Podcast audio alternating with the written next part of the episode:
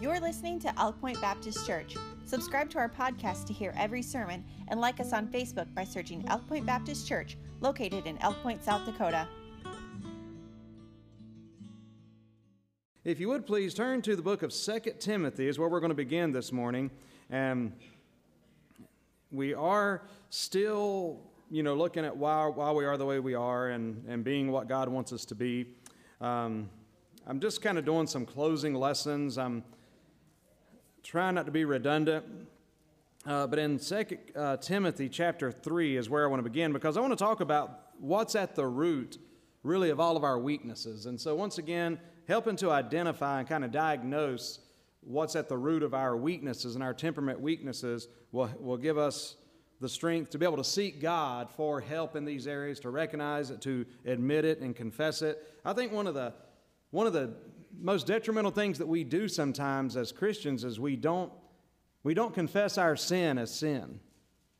You know, I mean, we, will confess, you know, the ones that we you know, that, that we know and we think of more as sins. You know, maybe if we lie or maybe you have a have an a, adulterous or fornication type thought and you're like, oh, Lord, forgive me. But sometimes we, we're, we're, we're, we, we don't confess our anger like we should as sin and go to God and say, Lord, forgive me. I have sinned. Uh, I, let, uh, I let my flesh well up and I, was, I got angry. Our fear, our worry. We don't confess those things as sin. And I think that's one of the reasons a lot of times that we don't get help. We almost just gloss over these things and not confess and repent of these things. You say, well, how can I, re- how can I repent? You know, because uh, depending on the temperament, as we'll say again in just a moment, you know, you're so prone to anger, you're, or you're so prone to fear and worry.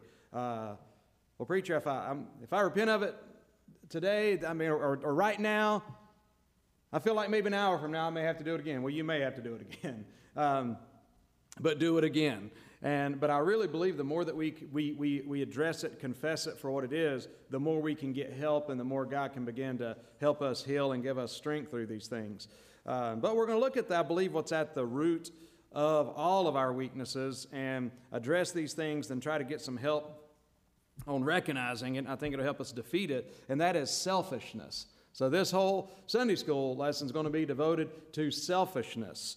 Um, uh, do you consider yourself uh, to have to ever struggle with selfishness, selfish issues, self-centeredness? Um, it, it, it, shows itself in many forms. It really does, and we'll look at those in just a moment. But in, I had you turn to 2 Timothy chapter 3, verse 2. This is warning about the last days, and it's very true.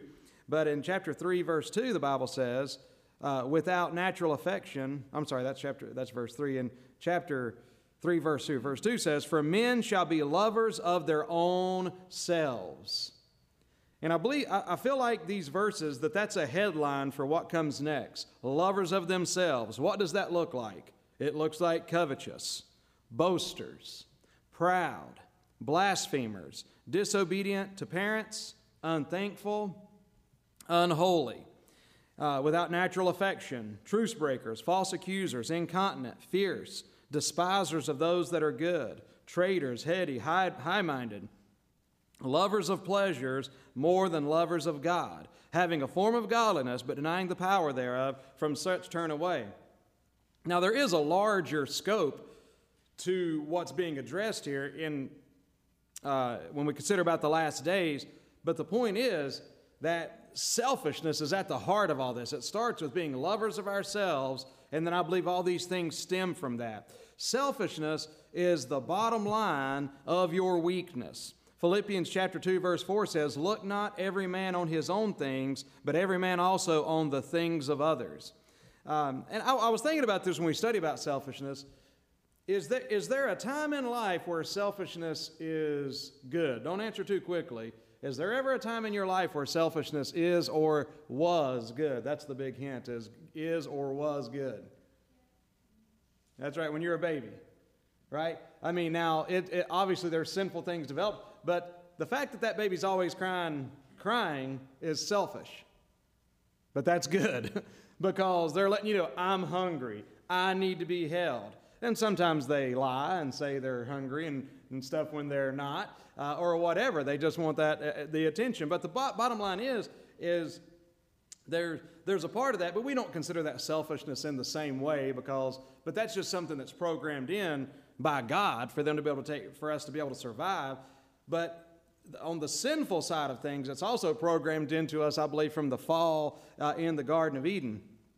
Uh, so, egotism is induced by our temperament. Uh, it's, and then it's either increased or decreased. Now, this is really important when we talk about the temperance. we didn't say a lot about this, about why you are the way that you are, because temperament obviously is the main factor that we've been focusing on. However, certain, certain traits of our temperaments, including selfishness, can either be increased or decreased depending on childhood training. If you had, if you had a parent that was, was either you know, would either call you out or nurture you in some other kind of way, admonish you or nurture you and help you, then maybe there's some of these things that you uh, that you've maybe you still struggle with, but you were taught in such a way, you were brought up in such a way to where you at least were able to recognize these things were wrong. So, so egotism, selfishness can be increased or decreased depending on childhood training, love or lack of love, youthful experiences education, and other factors. People are raised as only, uh, as only children are often considered to be more selfish and a, and a greater marriage risk. I'm sorry, I, I, read that weird. Um, people, some people say that people that are raised an only child are greater marriage risk uh, just because they've been just the only source of attention. And I wouldn't pick on an only child because you don't have nothing to do with the fact that you're an only child. But some people would just say that because they did not have to share. And for whatever it's worth, and again, this is not picking on somebody that's an only child because, again, you had nothing to do with that. And it's nothing bad being an only child. Am I clear on that? But just studies show that children that were raised in larger families and had to learn to share uh, attention, food, everything, had to learn to share. Uh, for the most part, studies show they are more successful in their marriages. Which doesn't mean an only child can't be successful in their marriage. I didn't say, are you saying? No, I'm not saying that. But it's just showing that there can be a greater tendency towards selfishness. Um, Selfishness is a destroyer of relationships, and that's where we start talking about marriage. Selfish, selfishness is one of the things that's plagued mankind from the fall of the Garden of Eden. And really, when you think about the Garden of Eden and the temptation there, ye shall be as gods, you know, knowing good and evil. The temptation was, hey, don't you really want this? It, it was he was Satan was appealing to her selfishness, uh, and and and she bought into it. So from the very beginning, Cain, the same way. God said, "Hey, bring bring a, bring a lamb, bring a sacrifice." Instead, he brought the fruit of the ground. He was selfish. God said, "I'm going to give you another chance," uh, but he was selfish, and he, of course, killed Abel out of selfishness, out of uh, just a, a hatred. But it, I believe the result of it is selfishness. A study of human history will, will, reveal man's inhumanity to man caused by selfishness, which is the basic cause of all heartache and misery from the beginning of time into the 21st century. It is one sin that has caused more human suffering than any other. It has destroyed more interpersonal relationships and sparked more conflict than any other. Selfish persons think first, last, and always of themselves. Obviously, that's to the extreme. Such an attitude appears most clearly in the conversation and conduct, particularly in the home, the central arena of life. When two lovebirds say their vows that they're going to love, honor, and cherish one another so long as we both shall live, they mean it. They hope that to be the case. But whether they do that or not is not whether they live happily ever after is not dependent on how much money they make or where they live, and it's certainly not dependent on how good looking they are or how much education they have. It all depends on how selfish they are. It really is. You think about it, that's, that's the key. Uh, how selfish are they or how unselfish are they? Um, selfishness is really probably the main destroyer of marriage.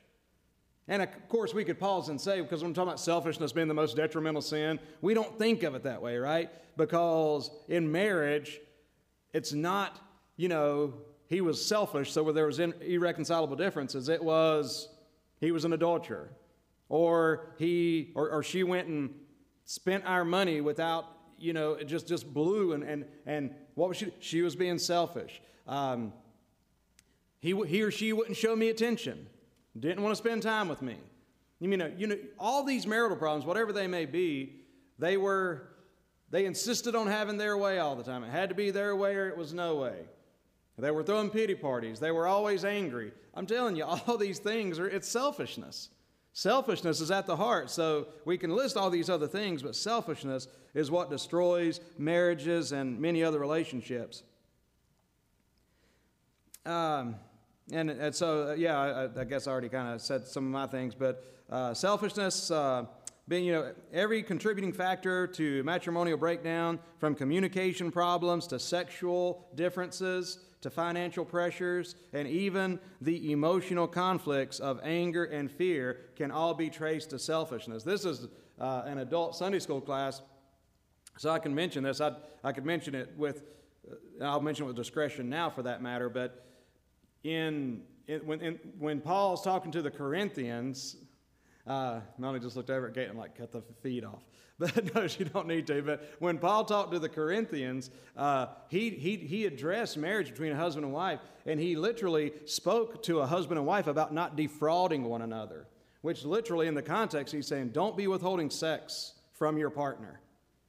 It's selfishness that does that. Uh, it's only thinking about self.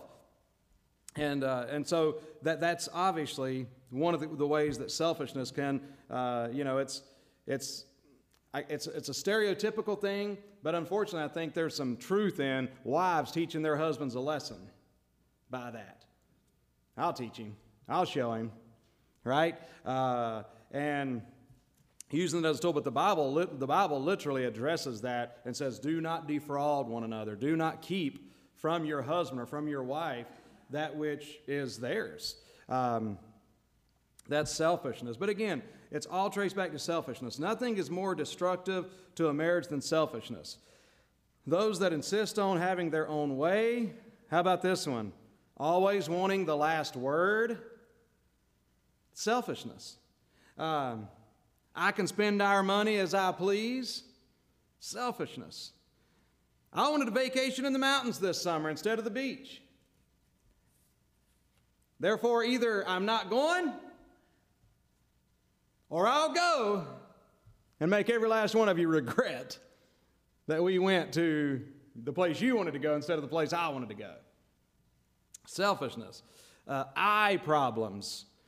Uh, so, eye problems create a myopic marriage partner, somebody just short sighted, they can't see. Uh, selfish people are rigid and intolerant of other people's desires and insensitive to others' needs or feelings.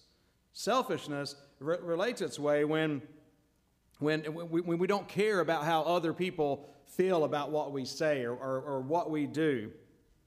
Now, it's almost humanly impossible to love a compulsively selfish person. Um, somebody said something to the, to the extent of three. Uh, oh, no, that, uh, I'm sorry, I, that was something I meant to check there, but so many people that experience failure in relationships over and over and over and over again, oftentimes there may be selfishness at the heart. Selfishness at the heart. Anyone considering marriage should carefully examine the prospect of the partner's treatment of others, especially family members. Um, for consideration of uh, other people becomes a significant indication of future uh, marital harmony. You ever heard those things like, you know, if you're, if you're looking at it, if it's a girl checking out a guy, see how he treats his mom. See how he treats other women. See how he acts around other women because that'll, that'll be a good indicator. And I think it could be said for, uh, you know, men or boys looking at uh, a, a, prospective wife. You know, how does she treat others? Is she mean spirited? Is she, uh, is she spiteful? Those are things that you got to be, be aware that those things could rear themselves back up uh, in the marriage. Okay. Uh,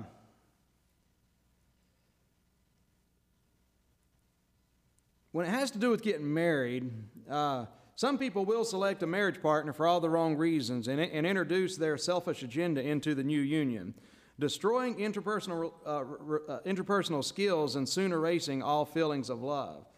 Um, a person, you know, when, when people are asked, like, how old does a person need to get be to be married? I, I think the main thing is, is how mature do they need to be to get married, right? It's not so much about age. Well, I mean, within reason, of course, but uh, it's not so much about age as it is uh, maturity. Uh, egotism, self centeredness, self contemplation, self consciousness. We don't think about that as selfishness, do we? I mean, you think about that. You think about as a, and this, this again, I'm, I'm going to get and deal with selfishness with each temperament, so bear with me, because uh, if, it, of course, you, we pick on melancholy sometimes, even if I'm not picking on melancholies, I'm probably picking on melancholy temperament. But this can be a, a wife that's complimentary of her husband and refuses to receive compliments, or a wife, the same thing. They're so self conscious that, which is a form of selfishness, they don't allow that, you know, they don't, they don't allow that encouragement. They don't allow their loved one the, the edification of, you know, be, being a part of, of, of, being, being joyful with their uh, mate. Anyway, so self consciousness. Uh, many other words can use to be described but they do not they do not limit the fact that the human the basic human weakness is selfishness Consider the standard of the Ten Commandments, and you'll find that an unselfish person uh, will have a, a, whole lot easier time keeping the Ten Commandments. And of course, Ten Commandments were given as a, as a standard to show that we can't keep God's standard, but, but the reason we can't live up to God's holiness is because of our selfishness. Because if we're not selfish toward God, we're, if, if we're unselfish toward God, we're not going to put other gods before Him. We're not going to take His name in vain. And we know for a fact that if I'm not selfish, what else am I not going to do? Give me some Ten Commandments here. What, am I, what are you or I not going to do if we're unselfish? We're not going to steal. What else? Covet. We're not selfish. We're, we're glad. Uh, I mean, we're thankful at another's prosperity. We're glad that Ralph got a new job and a raise. We're not sitting there thinking, well, man, I've done more than I, I say that because if you weren't here, Ralph got up and shared his testimony about his job. There shouldn't be anybody seething thinking, well, what's, what's right? Does he got to make? Well, you know, no, that's covetousness. So, so what's another one of the Ten Commandments that we, if we're unselfish or if, if we're unselfish, we're not going to be prone to, but the fact that we are selfish means we're going to be prone to lies. Thou shalt not bear false witness. We're going to lie. That's selfishness. Why do we lie? There's almost always a selfish reason behind it. And has anybody said adultery? I, say, I know I've said it already, but all these things are selfishness. Uh, do we miss any? Yeah, keeping God number one, Ron? Yeah, there you go. This is my time. Uh, this is this is my life.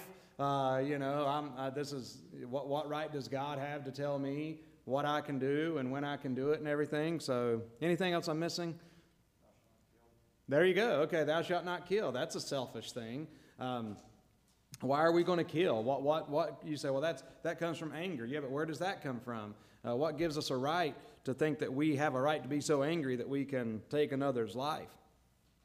So, the, the bottom line is, is that you can see that at the heart is selfishness. Uh, take the matter of adultery, a raging problem in our day. Selfish men and women think only of the gratification of their lust not the marital commitments.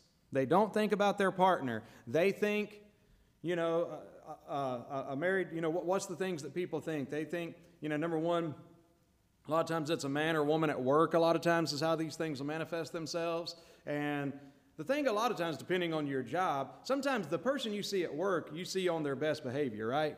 Because not too many men come into work and throw their underwear and leave them on the floor, right?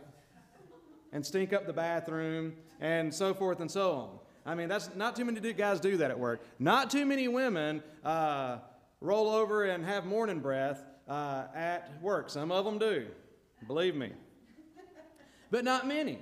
So what happens? It's this. It's this. This weird. men and women working together like we do in, especially in our modern culture, is uh, you, you think about it, we see, because, and I say that because that's where so many of these relationships originate. Um, we, we, we see people at their best.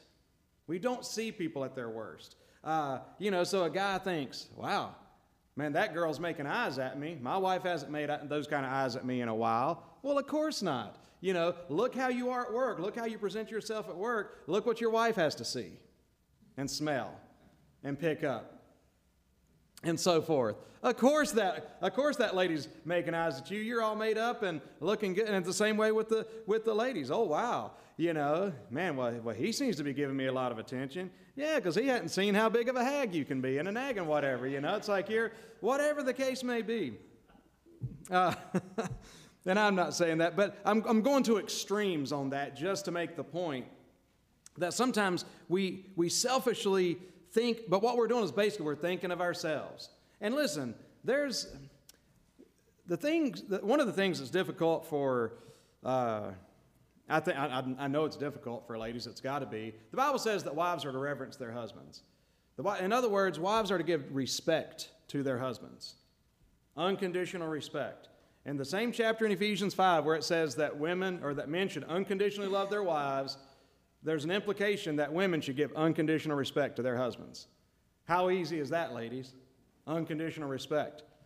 He's been lazy all day, and you know, whatever. He's, he's, he's, he's, this, this project was supposed to be done a year ago, or five years ago, or whatever. I, I'm not giving this guy respect. He hasn't earned it. Okay, sis.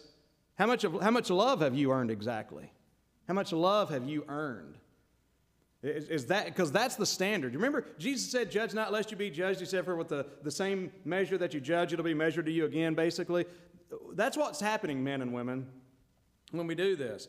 You know, whether you're the man saying, She needs to give me respect, and I'm not going to give her love until she gives me respect, but we're being hypocritical because in both cases it's supposed to be done unconditionally. The point that I'm trying to get back to is this, because that's an important point, but the point that I'm trying to make is that the reason God says to that for, for men, just for men, that, that men need to have the respect of their wives is that just like that women need to be loved, not that men don't, but men, women need that love, men need that respect. That is the way God made man. That's one reason he said to do it, because there is an egotism there. Now, some of it is a, is a, is a confidence that's needed for the man to be the man of God that he needs to be. The thing that a man needs to guard against is really letting that go into egotism and selfishness and so forth. Now, I'll just say this before I move on. Since I talked about unconditionally loving your wife and unconditionally respecting your husband, you want to know something amazing that God will do? I'm so confident in this. I believe this that if, if a man will, say, say, say a wife maybe her, her deserving, her level of deserving love right now, just, well, just let's just say it's down here somewhere. Uh, if, if a man will love his wife like this is the amount that she deserves, guess what will happen? That wife will begin to climb and begin to long to be more in that place where she's to, to, to be loved, to act like she, what I'm trying to say, to live in the way that she deserves the love she's being given. Does that make sense? It's the same way with, ladies, you try it.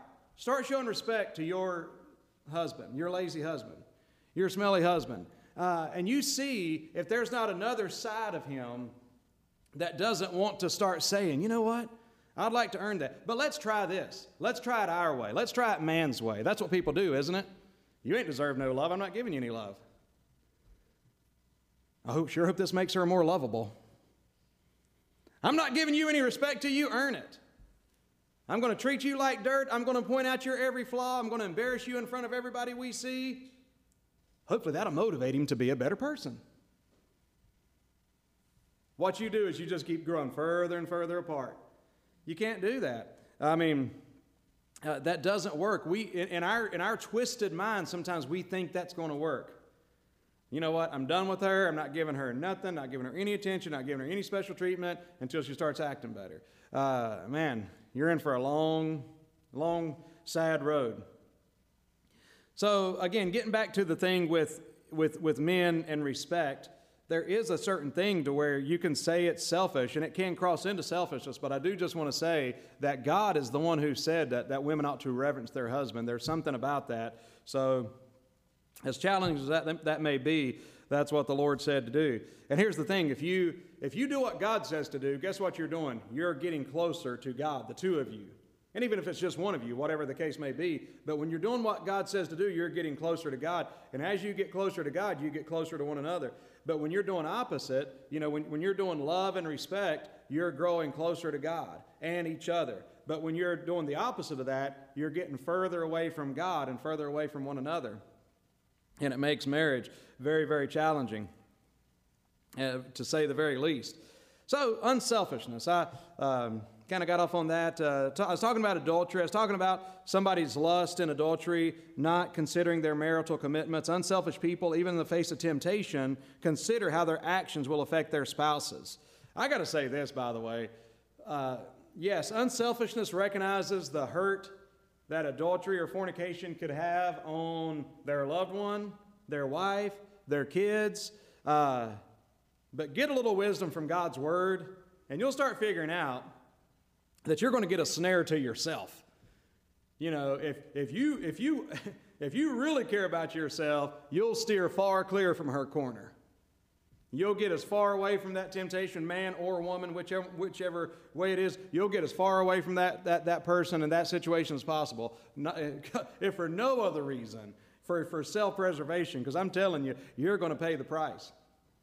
I heard years ago, man, it stuck with me. It was it was a little unusual, but I was listening to some radio program early in the morning. And uh, I remember it was just still dark outside, and I was driving, listening to this radio program, and this guy was singing a song, but uh, he and his wife go around, uh, you know, encouraging and speaking to, to couples. But he, uh, he sung a song, What I Wouldn't Give. And he was talking about the temptation to commit adultery. And it was a, it's a very odd song, I mean, in a sense, but he was, because he's singing about what, what the, the title of the song is What I Wouldn't Give. And of course, he's borrowing that terminology from what people may say. A man or woman is tempted by, and we'll just in this case use him. He was singing the song as a man being tempted by another woman. And what I wouldn't give to be with her. What I wouldn't give to be able to spend a night with a woman like that. And, you know, through, through the song, he's just saying, man, her lips, her touch, her, her looks, man, just this beauty. What I wouldn't give. But then the next verse talks about where wisdom starts getting in. Then he says, What I wouldn't give. I wouldn't give my wife's trust for that woman. I wouldn't give my children's smile and joy for that woman. So then he actually starts listing the things that he would not. Here's what I would not give to be in this adulterous relationship. This is what I wouldn't give. Uh, and it was just, uh, I probably didn't describe it that well, but it was just an interesting thing because it changes your mindset. You know, what I wouldn't give. And it's like, well, here's what I wouldn't give. Uh, it's, it's wisdom and unselfishness toward your family, but it's also toward yourself in that regard. Uh, okay, now we're going to get in uh, this last little part with temperament and selfishness. The first contributing cause of selfishness. Um, emanates from the gene pool of our parents in the form of our inherited temperaments. Yet two people of identical temperament may reflect very, excuse me, varying degrees of selfishness when they grow up. This can depend on how uh, two sets of parents loved and disciplined these children or failed to discipline their children. Behavior uh, we must remember behavior depends on many things, including temperament, childhood training, love, life experiences, and spiritual maturity. So we may have the exact same temperament, but it doesn't mean that we're going to display the same level of weaknesses or strengths. Of course, we've kind of disclosed some of that with uh, the work of the Holy Spirit of God. Now, looking at the temperaments, sanguine, we always start with the sanguine, which it's, it's, it's so ironic in a way, and I say this probably every time just about. But anytime we go through these lists, it always starts with sanguine. And I've told you, Evan likes to give me a hard time about that because it is a little bit ironic because sanguines usually are, ooh, me, me first. Me first. And so it's funny how these lists, I just, everyone that I've ever studied, they always list sanguine first. So maybe they're just giving it to them. Us. Okay. Sanguines are natural born egotists. It never crosses their minds that everyone doesn't love them. They like to be the center of attention and of attraction, captivating other people with their endless conversation. But if you listen to their talking long enough, you will discover that they are, that they are their own favorite persons. Most of what they say revolves around their interests, their desires, their stories, their things, and I can say this from personal experience. It literally, you talk about never, it's never crossed my mind that you cannot be totally fascinated with this. I'm telling you a story about me.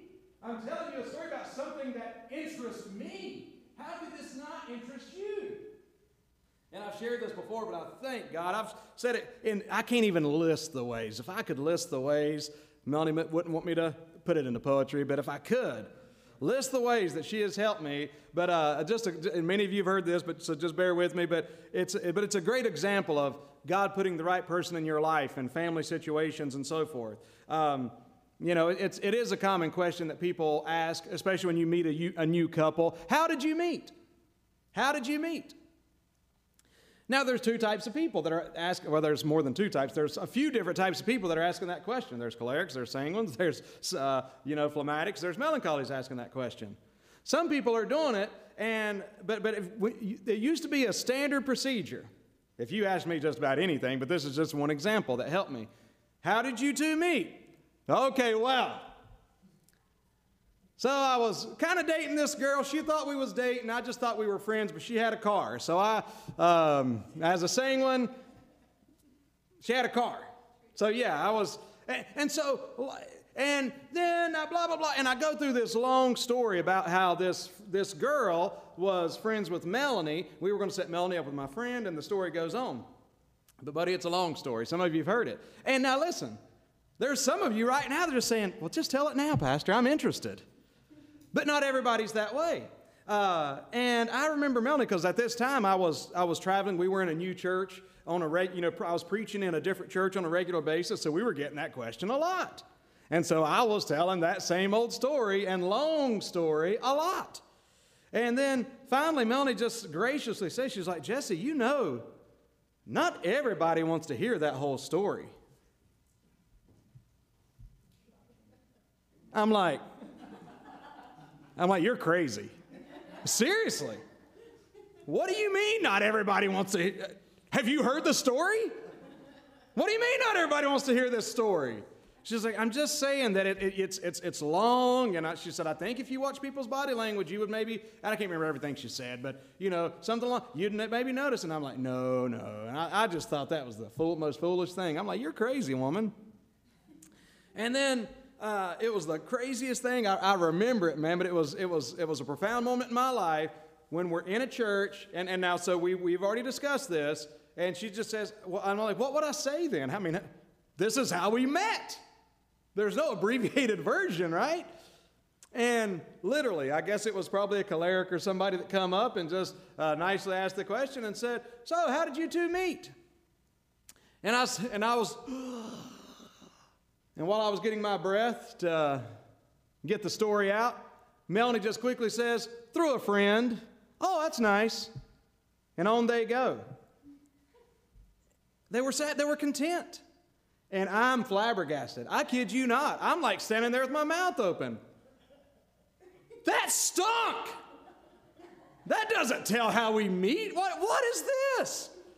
But the point is, it, as a sanguine, it honestly flabbergasted me that someone, so, so when you encounter this, by the way, this happens with cholerics too, but when you encounter that person that just will not shut up about their experience and about their testimony and about whatever else, it's like, oh my gosh, all I asked you was, do you know where Casey's is at? you know? And and they go on and on. and, but, but understand that that person, I mean, I'm, and I, I thank God so much because y'all know I'm bad. Y'all know I can still do those kinds of things. But if it wasn't for Melanie, I, you know, God putting her in my life, and I'm telling you, she was respectful about it, she was gracious about it. But that helped me understand that not everybody is interested in my long, whatever story it is. Um, And I have tried to learn sanguines, cholerics, just try to be considerate, quit being so selfish, try to start looking at other people's body language.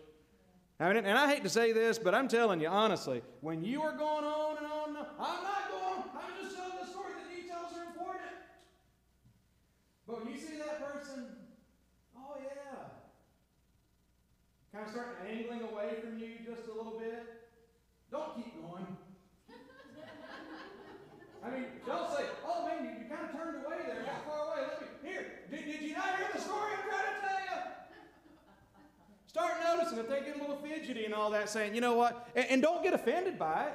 Just understand that maybe they just don't have time or maybe they're just not interested in that right now, okay? And just try to find a way to wrap it up. And I try to do that. God bless you. I really try to do that.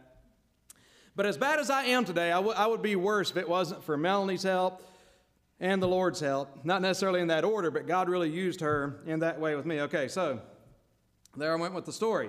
Um, so for a sanguine, a lot of times they are their own favorite persons. What, most of what they say revolves around their interest and their desires. They are driven by a need to gain, gain the approval of others. Even when they break uh, their wedding vows, uh, self-indulgence impels them to consider the uh, never con- uh, impels them to consider the trauma experienced by others until it's too late. Because at the time, it's just self-indulgence. It's just self-approval. And one of the one of the big misunderstandings now, this is a different one of the big differences between a choleric and a sanguine. A sanguine is that outgoing person that's all about them, wants to be the center of attention, and you wouldn't think that a self-conscious person wants to be the center of attention. But sanguines are often very self conscious. We're trying to get people's approval. We are not confident oftentimes. We just come across as confident. And we're hoping that our confidence maybe, uh, maybe gets a reaction that gives us some attention, that gives us some words of affirmation, um, or whatever the case may be. Um, so, only the spirit filled life can modify the temperament of a sanguine. And again, I believe part of the spirit filled life is God using brothers and sisters. By the way, this is a great Sunday school lesson. Today I'm going to be trying, trying to preach a little bit about the church today, about the local church. So this is a great lesson leading up to talking about the local church. But God uses the local church, He uses our families, He uses our parents to help us as well. But ultimately, it's the Spirit of God that gives us victory over these things. Unselfish sanguines are rare. Only the spirit filled life can modify this temperament, making them others' conscience. And so, as a sanguine, just be on the lookout of your selfishness. What are the decisions you're making that's just all about me? Are you considering other people? Are you considering your family? Or is it all just about you and what you want and how your day was and about how your life is going? Nobody else matters but you. That's uh, that's one of the selfishness and sanguine really go together. The next one, of course, that I believe, I said of course, but I believe falls in line to this that we think of more obviously as being selfish are cholerics. Cholerics are subject to compulsive selfishness. Uh, they know they are right even when they're wrong. And they never hesitate to impose their will on others. Having little need for the approval of others, see, a choleric doesn't need others' approval. They really don't care how demanding and unsympathetic they are. Insensitive to friends and associates, they will seldom try to hide their selfishness. One reason they have so few lasting friends is that they are so self centered and unreasonably demanding of all their acquaintances. And obviously, just like with sanguine, we're talking about the extreme of the choleric here. So the choleric can be very uh, selfish as well with their, it's got to be whose way? My way. Uh, who's got to win? Me. Uh, you know, if, if, if, it's not, if it's not going my way, then it's not going anybody's way. Right? I mean, it's just like, uh, it's a, a, a, choleric, it's, they're, they're so, so, so selfish. Uh, so demanding, so uh, inconsiderate. And in consideration, not, not sparing feelings, and not at least caring about what somebody, how somebody may feel. See, we, we just get that idea of what? I get, oh, as a choleric especially, it's the truth. What's it matter how you feel about it? What's it matter? Well, it does matter. It doesn't mean you can't speak the truth. But man, the Bible says that your speech should always be salted with grace. Amen. Put a little seasoning on that truth. Amen. And have, put a little graciousness in that truth. Put a little consideration. Pray about it before you say it. I mean, and again, I know as a choleric it's hard to even consider trying to be tactful. Bud snickered. Uh, uh, isn't it? It's like, I'm not going to be tactful. I'm going just head on. But I'm just saying, consider others. Think about others. Think about it's, you know, it, it, can be so black and white with the choleric sometimes. And again, remember the challenge with the choleric is the choleric is not typically relational. They're more task oriented, more bottom line oriented, more than relational. So, but just be on guard uh, about being selfish. That it's got to be your way. You've got to be right. You you uh, you will not apologize. You know, I mean, uh, whatever the case is, you will not admit wrong. Absolutely not. Uh, you'll deflect. Uh, you'll do whatever. It's all selfishness. And I'm telling you, it's, it's detrimental. It's very detrimental. And you say, well, you know, my, my family knows I'm like that and they love me anyway. Yeah, but you're making it really hard. You're making it really hard. And, and, and, and your relationships and family could be a lot better if you weren't such a jerk about it. I thought that'd be funny. But anyway, uh, so sanguines, cholerics, and then uh, thirdly and quickly, uh, melancholies. Could you think of a melancholy temperament as being selfish? What's some ways you think a melancholy could be selfish? yeah, woe is me. Uh, we don't think of that as selfishness, but it is. What about somebody else? You know, maybe maybe they're having a tough time too. Woe is me. Uh, uh, so melancholy's. Uh, da, da, da, da, skip that part. Um, any doctor will tell you that that more of his active patients are melancholy than any other temperaments. The moment they feel pain, all thoughts are turned inward. The world must stop until the discomfort is alleviated. But they usually encounter other distress en route to solving the first problem. And I just thought that was funny. The moment they experience pain, discomfort, everything's got to stop. Whoa, everybody stop. It's about me right now. You know, things aren't right. Everybody rush to my side to help me. Everybody come for me and tell me it's okay. In extreme cases, they have been known, and this isn't every, again, we're going with an extreme here. So, uh, in extreme cases, they've been known to assume the fetal position, reflecting their desire to retain to the one time in life when they felt safe and every need was met by another person. Such people, unless they learn to be others conscious, uh, are difficult to live with. They read into everything you say, uh, you say and assume you're attacking or criticizing them when reality you might not even be thinking of them. Boy, the uh, it's a little cloudy out today. Okay. Uh, it's like, so you're saying that I'm a, I'm a big cloud in your life? You're saying you're tired of my gloominess? You know, I mean, I mean, it's just like, what? I mean, uh, now, and, and, and, if you, and if you have had experience, if you're married to someone with, with a melancholy temperament, you, you have had this reaction on more than one occasion. What? I can't believe you just said that. And you're trying for the life of you to figure out what you just said. And here's the funny thing what did I say? I think I just said it. Did I say it's cloudy out there? I, I was just making a comment. Because you're being quiet and not talking because you're over here doing on something else anyway. Making conversation. I can't believe what you said. You said that I'm gloomy. You said that I'm dark. You said that I bring dark days into your life. And you're sitting there thinking, did I? I mean, I didn't realize I said all that stuff. Now, again, I'm kind of poking fun here a little bit, but uh, they read into everything you say and assume you're attacking and criticizing them even when you uh, uh, aren't. By the way, it is a good practice, and I, I know a melancholy person, and I'm, I'm grateful for this, that does try to get great, graciously get clarification. Just, and just by simply asking, not, not in a what do you mean by that kind of way, but in a what do you mean by that exactly? Get clarification. Don't walk away saying, wow, I can't believe Pastor said that today. Or I can't believe my husband or wife said that. Uh, in a gracious kind of way, not in a claws out kind of what did you say way, but in a, now you said it was cloudy today. I just want to make sure. I know I'm being a little gloomy today. Were you referring to me when you said that at all? No, absolutely not. I was not referring to you when I said it was cloudy today. Honey, you're my sunshine and my rainbow and everything, whatever, you know. But, uh, but, but, but the point is, is like that, that's one of the ways that you can kind of maybe counter that. Your, your behavior could be and probably is totally independent.